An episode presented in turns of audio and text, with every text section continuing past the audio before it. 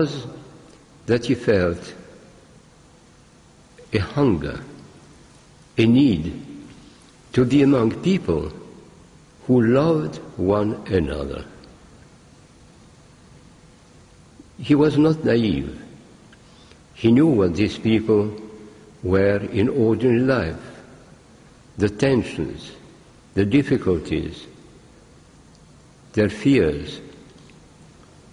But there, in the church, something happened to them. And the church was a place where it happened. He did not immediately turn his mind and heart towards the knowledge of God or belief in Him. He turned him towards the people who were there, and he tried to become one of them, to share their mutual attitude. He felt relaxed. He felt at peace. He felt it was a place where nothing but mutual goodwill existed.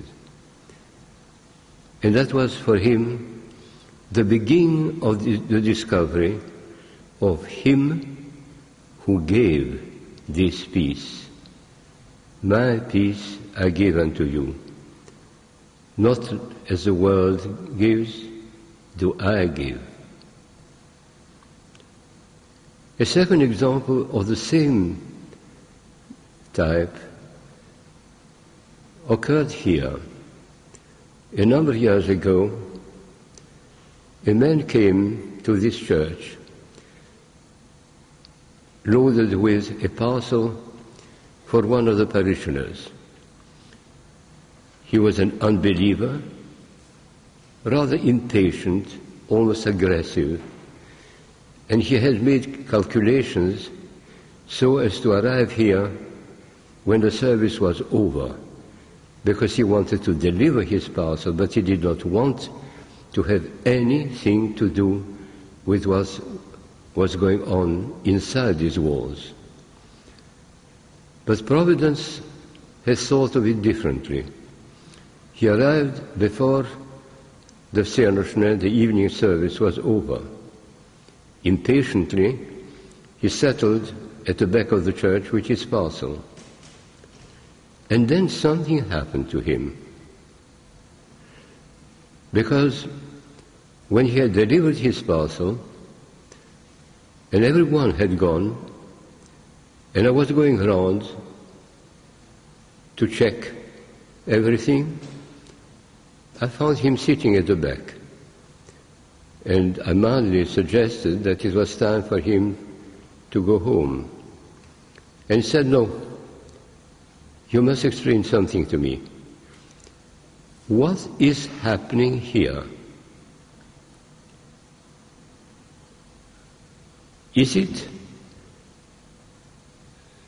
What is it that has affected me, that has impressed me? I'm an unbeliever. I'm certain that God doesn't exist. And yet, something was happening. Is it the effect of the candlelight? Is it the mournful singing of your choir? Is it the quiet that is here, which one doesn't meet in the street? What was it?" I shrugged my shoulders and said, "I would say it's God's presence. But if you believe that there is no God, you must look for another explanation."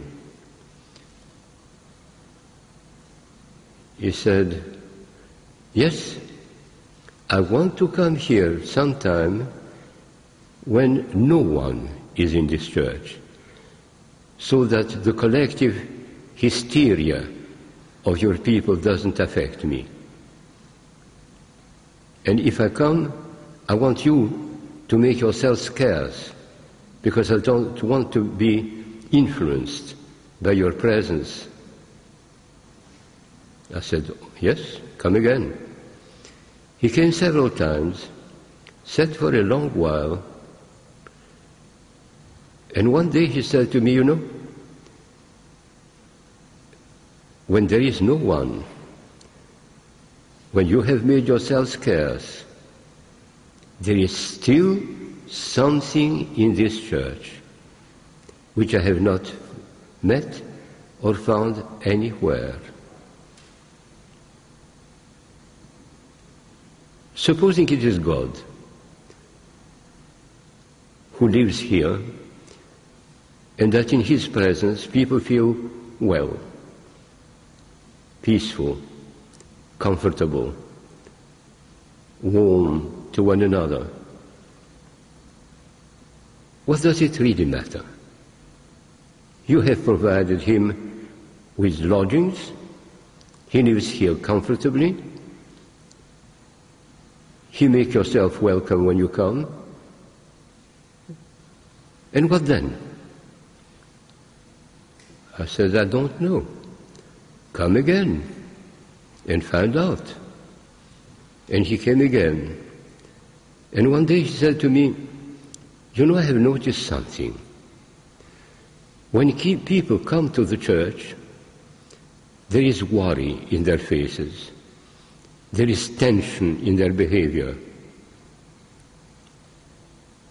When they go, they are still. One can have a feeling that they are at peace with themselves and with one another. And then there is another thing which I simply can't understand. People who come in the morning service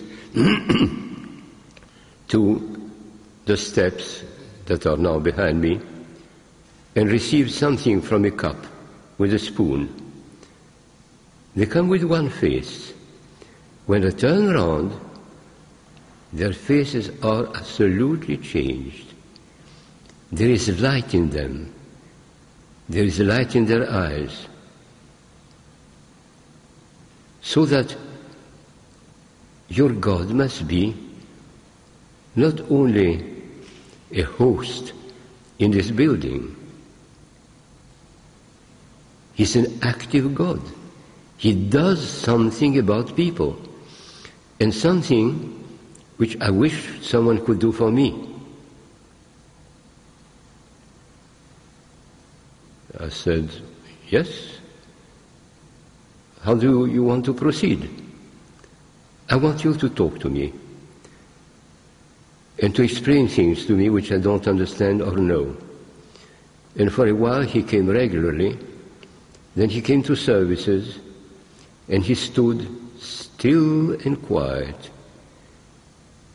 And one day he said, I know now that God, your God, is an active God who transforms people. I need being transformed. Could I be baptized? Here was another experience in which a congregation, which you know perfectly well, made of very ordinary people. None of us is a saint. We all have our tensions, our problems. But collectively, and in the presence, and under the power of God, something was happening. This man became a believer because he had discovered something here he had not met anywhere else. And when I say anywhere else, I don't mean in any other church. I mean simply outside the church.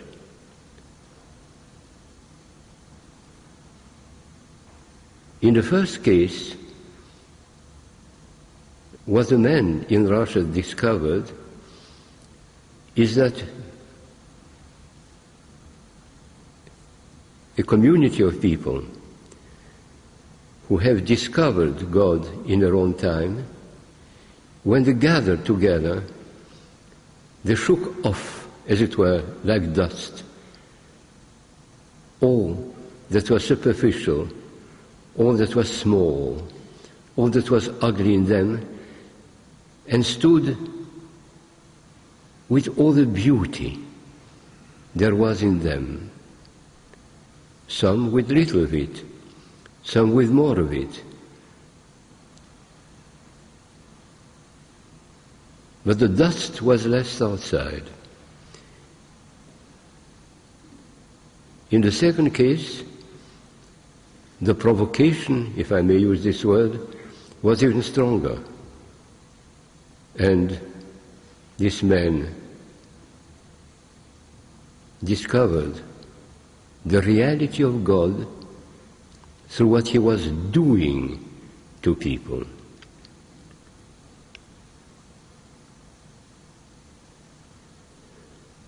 Now, this raises several problems, and I will mention only one for the moment. It's the fact that what St. Paul said, we carry holy things in earthen vessels, in broken vessels, in unworthy vessels, happens to be so true.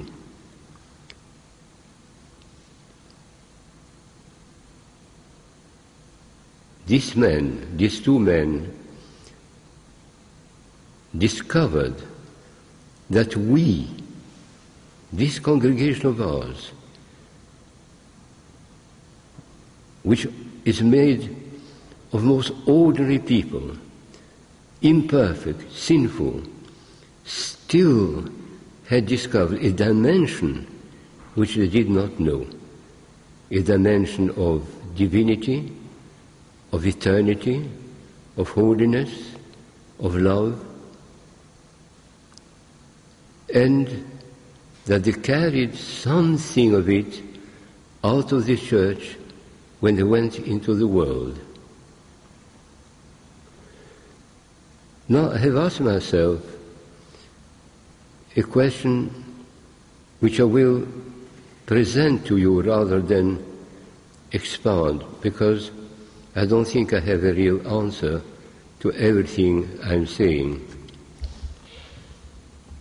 What happened to the disciples who met Christ? What happened to the crowds that were around him and around them? The first question I have asked myself is this: Christ was God coming to the world in the flesh. From the beginning of his life on earth, as a newborn child, as a boy, as a youth, he was the Son of God incarnate. And he was surrounded by people who did not know that, but to know him. How could they see him? I know that there are a number of what one calls the Gospels of the childhood of Christ, in which fantasy plays a great role, that do not correspond to history or perhaps even to reality. But the thing that strikes me is that he was a boy like other boys, a child like other children. He had a relationship with his mother and with Joseph. How did people perceive him then? Certainly not like an image of piousness and saintliness which the Gospels of the childhood try to convey. He must have been a normal, healthy, sane little boy. And yet, those of his disciples who knew him as a child, who lived in the villages nearby, in Capernaum.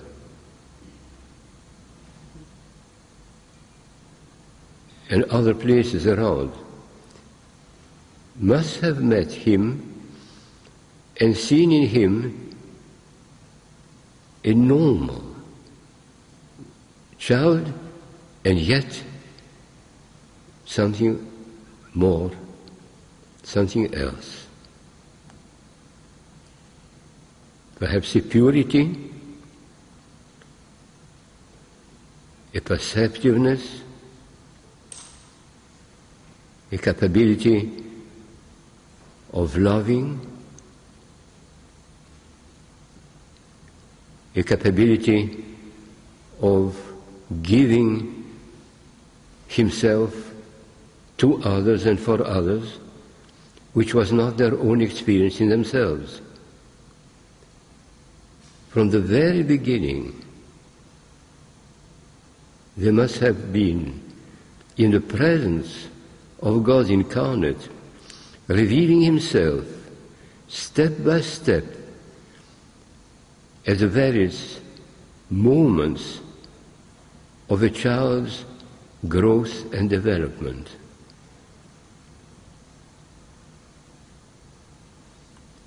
This is something which we could not really comprehend or imagine.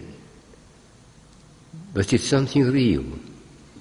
God was present in him in the fullness of his divinity, and he was a normal child of his age.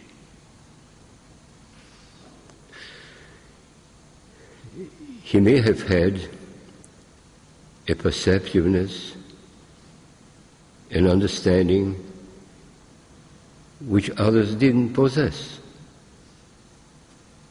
to a degree which was beyond them, certainly.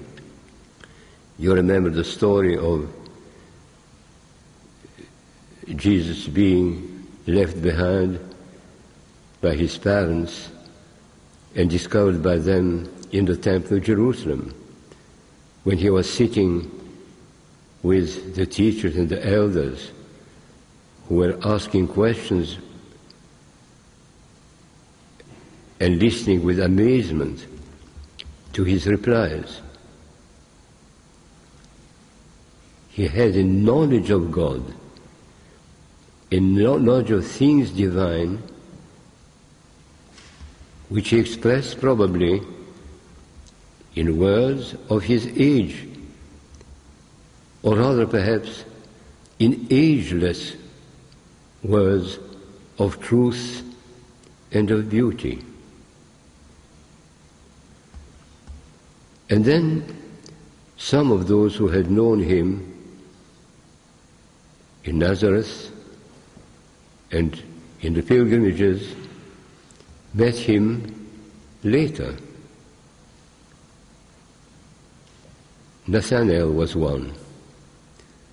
Jesus was speaking to others, and then, turning towards Nathanael, he said that here is a Jew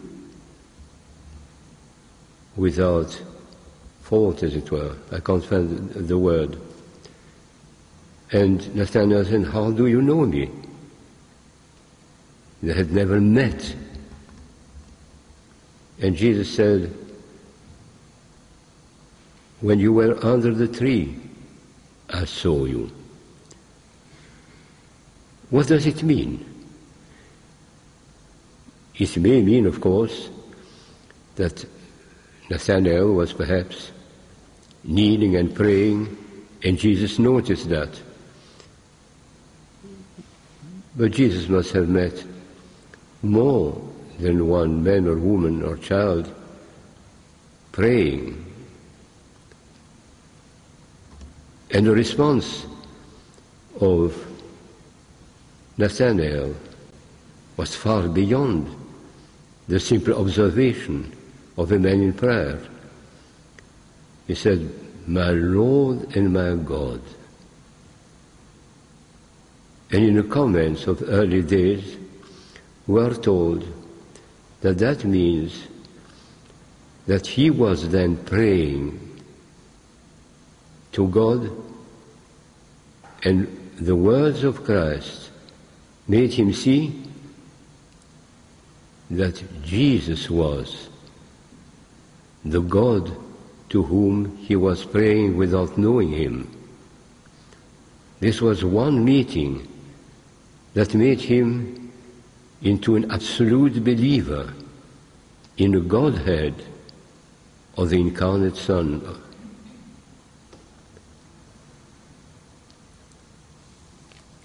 Then we meet other of his disciples,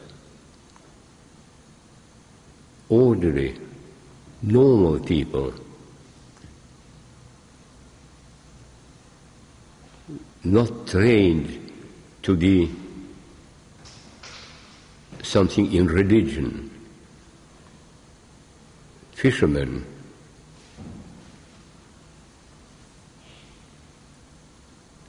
Christ saw them. They had known one another in Galilee, as children, as youth, as young men, and he sees them by the sea. And he turns to them and says, "Follow me." And they leave everything and follow him. What is this act of complete trust? What did they perceive in him that they could abandon everything they had and were doing to follow in his footsteps, to accompany him on a journey of which they knew nothing?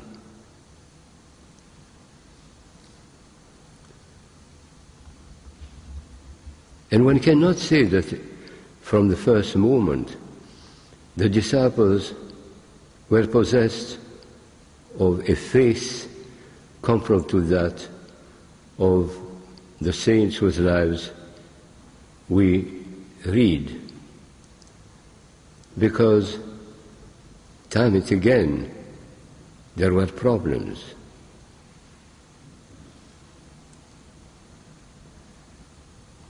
Their humanity, still unredeemed as it were, played a decisive role when later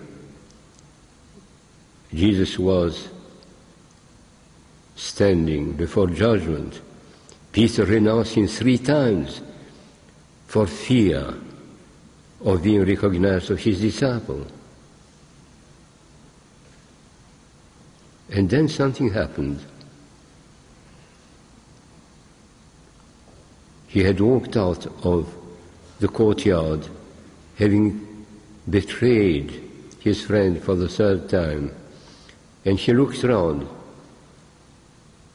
and Christ turned his head and looked at him.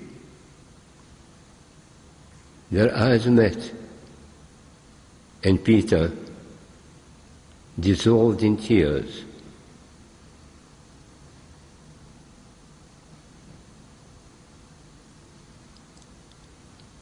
And then their humanity prevailed more than once.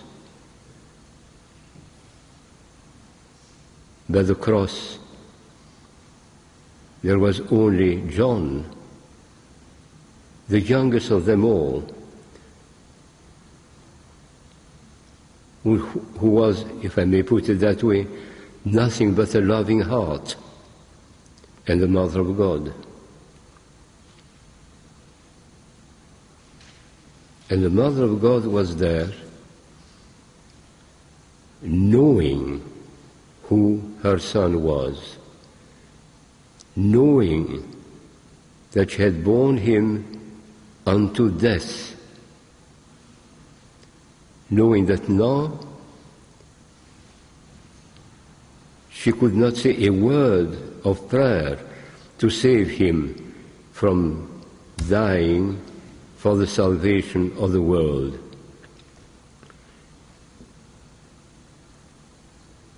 She was bringing him as a living offering without a word to gainsay. That was an act of faith. She trusted God's promise. But God had not promised Christ's resurrection. He had only promised that he was the Savior of the world. And not in such clear terms.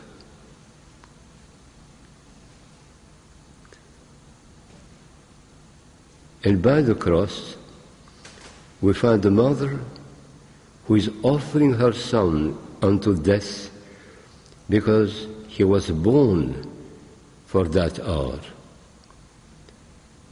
And a young disciple whose love was so simple and entire that he stood by, sharing the horror, the pain of the mother, and the dying of his beloved master.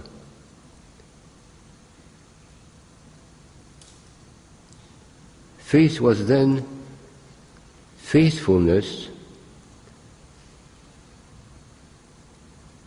It was not yet what we call our religious faith. He was faithful to his friend. And as his friend was his God, his faithfulness to his friend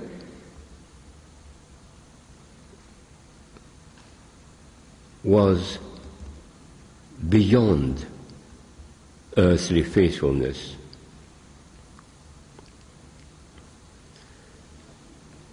But where were the other disciples? Judas had hanged himself. He had betrayed him, and he had not waited for his own redemption, salvation. But the other disciples were gathered together in fear. Peter was one of them, feeling that he was a traitor. And the other ones, that they had fled in cowardice. And Thomas wasn't there at all.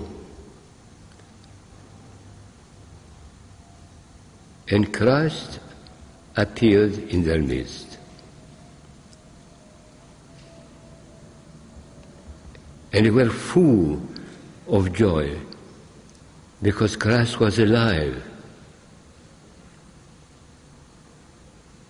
That death somehow had not conquered.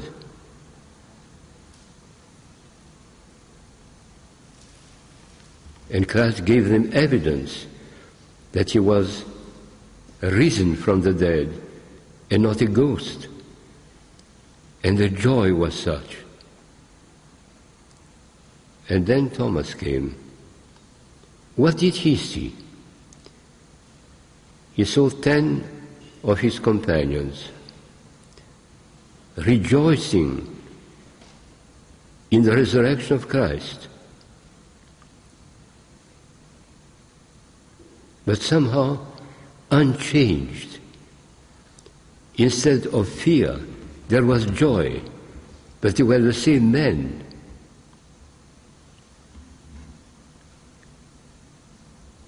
He could not believe that had they met the risen Christ, they would be the very same men from whom he had parted on his journey. And he said, unless I test his resurrection, I will not believe. And when Christ appeared, He was made to test it, but he didn't. Seeing Christ, he knew that he was the risen one.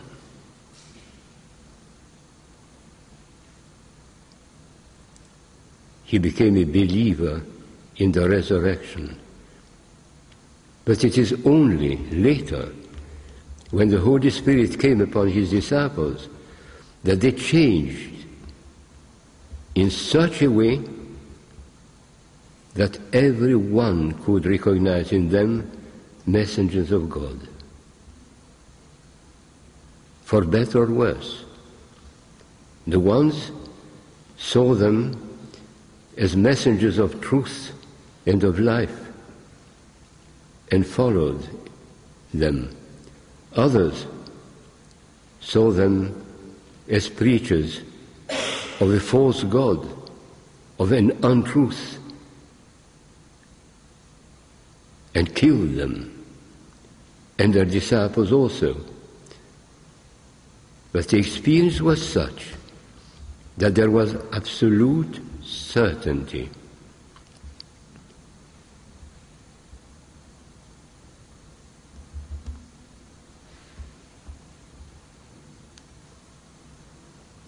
When we think of ourselves, where do we stand? Each of us.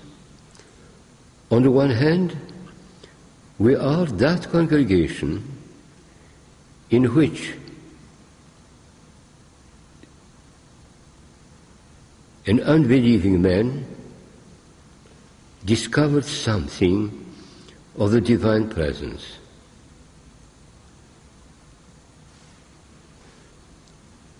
Each of us is a broken earthen vessel, and yet there is a drop of life eternal given us by God, and when we meet here, we shed by the door, as it were,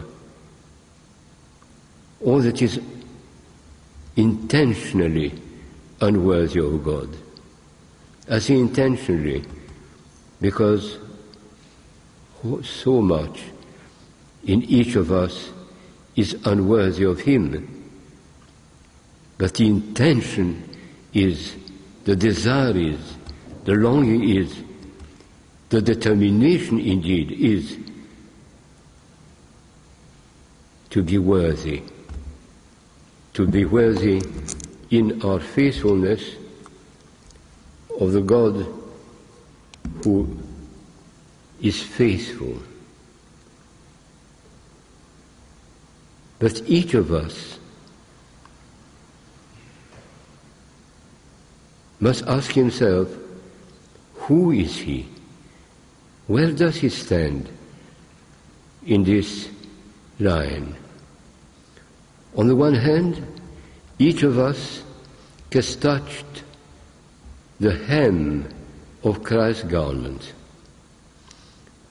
has seen him pass, has heard him speak, has been moved by something, and has become a follower. I don't say disciple, because a disciple is more than a follower. There were crowds following Christ in search within themselves and within others of life eternal.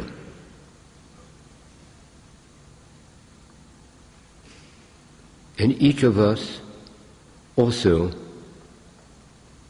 has discovered a certainty that yes, God exists, that yes, Christ is the Son of God, that yes, the Holy Spirit comes upon us and teaches us.